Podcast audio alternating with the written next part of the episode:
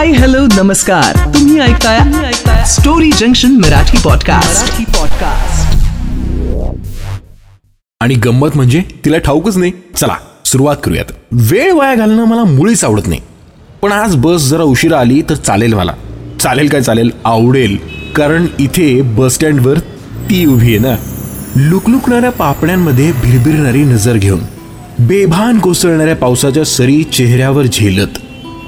तिने जेव्हा निश्चिंत होऊन दोन्ही दिशांना हात पसरवले होते ना तेव्हा तिला पाहून असं वाटलं की जगातली सारी दुःख सारे संकट कायमची संपली आहेत. देवाच्याही मनात काय चाललंय कुणास ठाऊक? पण सबंध बस स्टँड सोडून तिने माझ्याच शेजारी येऊन उभं राहावं आणि तिचा घात समजू की नशिबाने मांडलेला क्षणिक आनंद हेच कळत नाही. मी पाहतोय तिला. अगदी टिपतोय डोळ्यांमध्ये.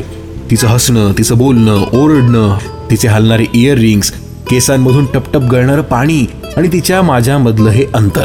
सगळं काही पाहतोय पण तिच्या नकळत. अधूनमधून भीती वाटते तिच्याशी नजरानजर होण्याची.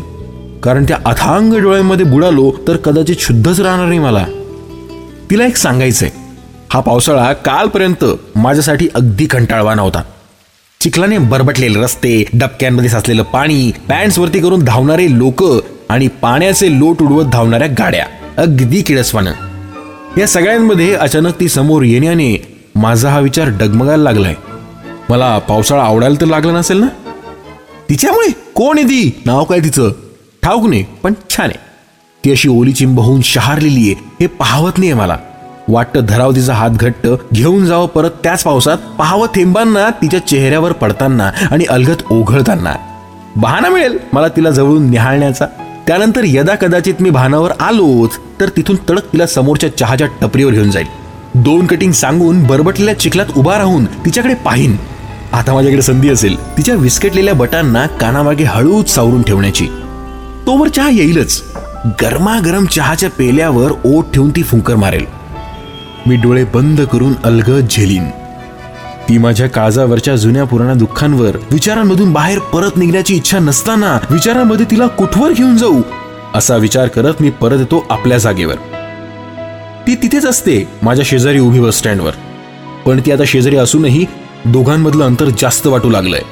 बोचतंय मला ते. म्हणून मला ते अजून कमी करावं असं वाटतंय. आता मी थोडा ओशाळलोय. विचारात का होईना तिच्यासोबत भिजून नकशिखांत गारठलोय. नकशिकांत म्हणजे कळालं ना? हा. तिच्या माझ्यातलं हे अंतर कमी करण्यासाठी मी माझे पाय हळूच तिच्या बाजूने सरकवतोय.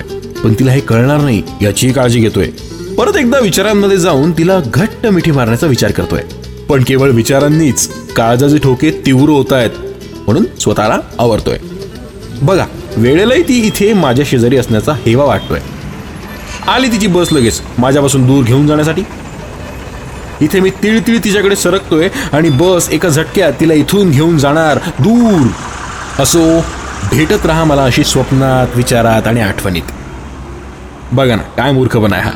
मागील दहा मिनिटात मी जगातले सर्व हेवेदावे सुखदुःख व्यवहार छंद आवडीनिवडी स्वप्न सगळं काही विसरून तिच्यात एकरूप झालो. एका अनोळखी मुलीत. आता वेळ आली आहे तिची जाण्याची. या बसमध्ये बसून बस स्टँडवरून तर ती निघून जाईल. पण इथून माझ्या मनातून कुठे जाईल?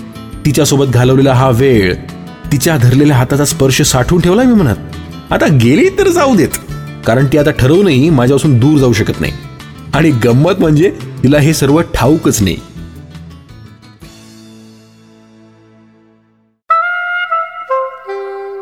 तुम्ही ही स्टोरी ऐकलीत आर जे प्रसाद यांच्या आवाजात. आमच्या आणखी स्टोरीज ऐकण्यासाठी विजिट करा. W W W dot D four mat dot in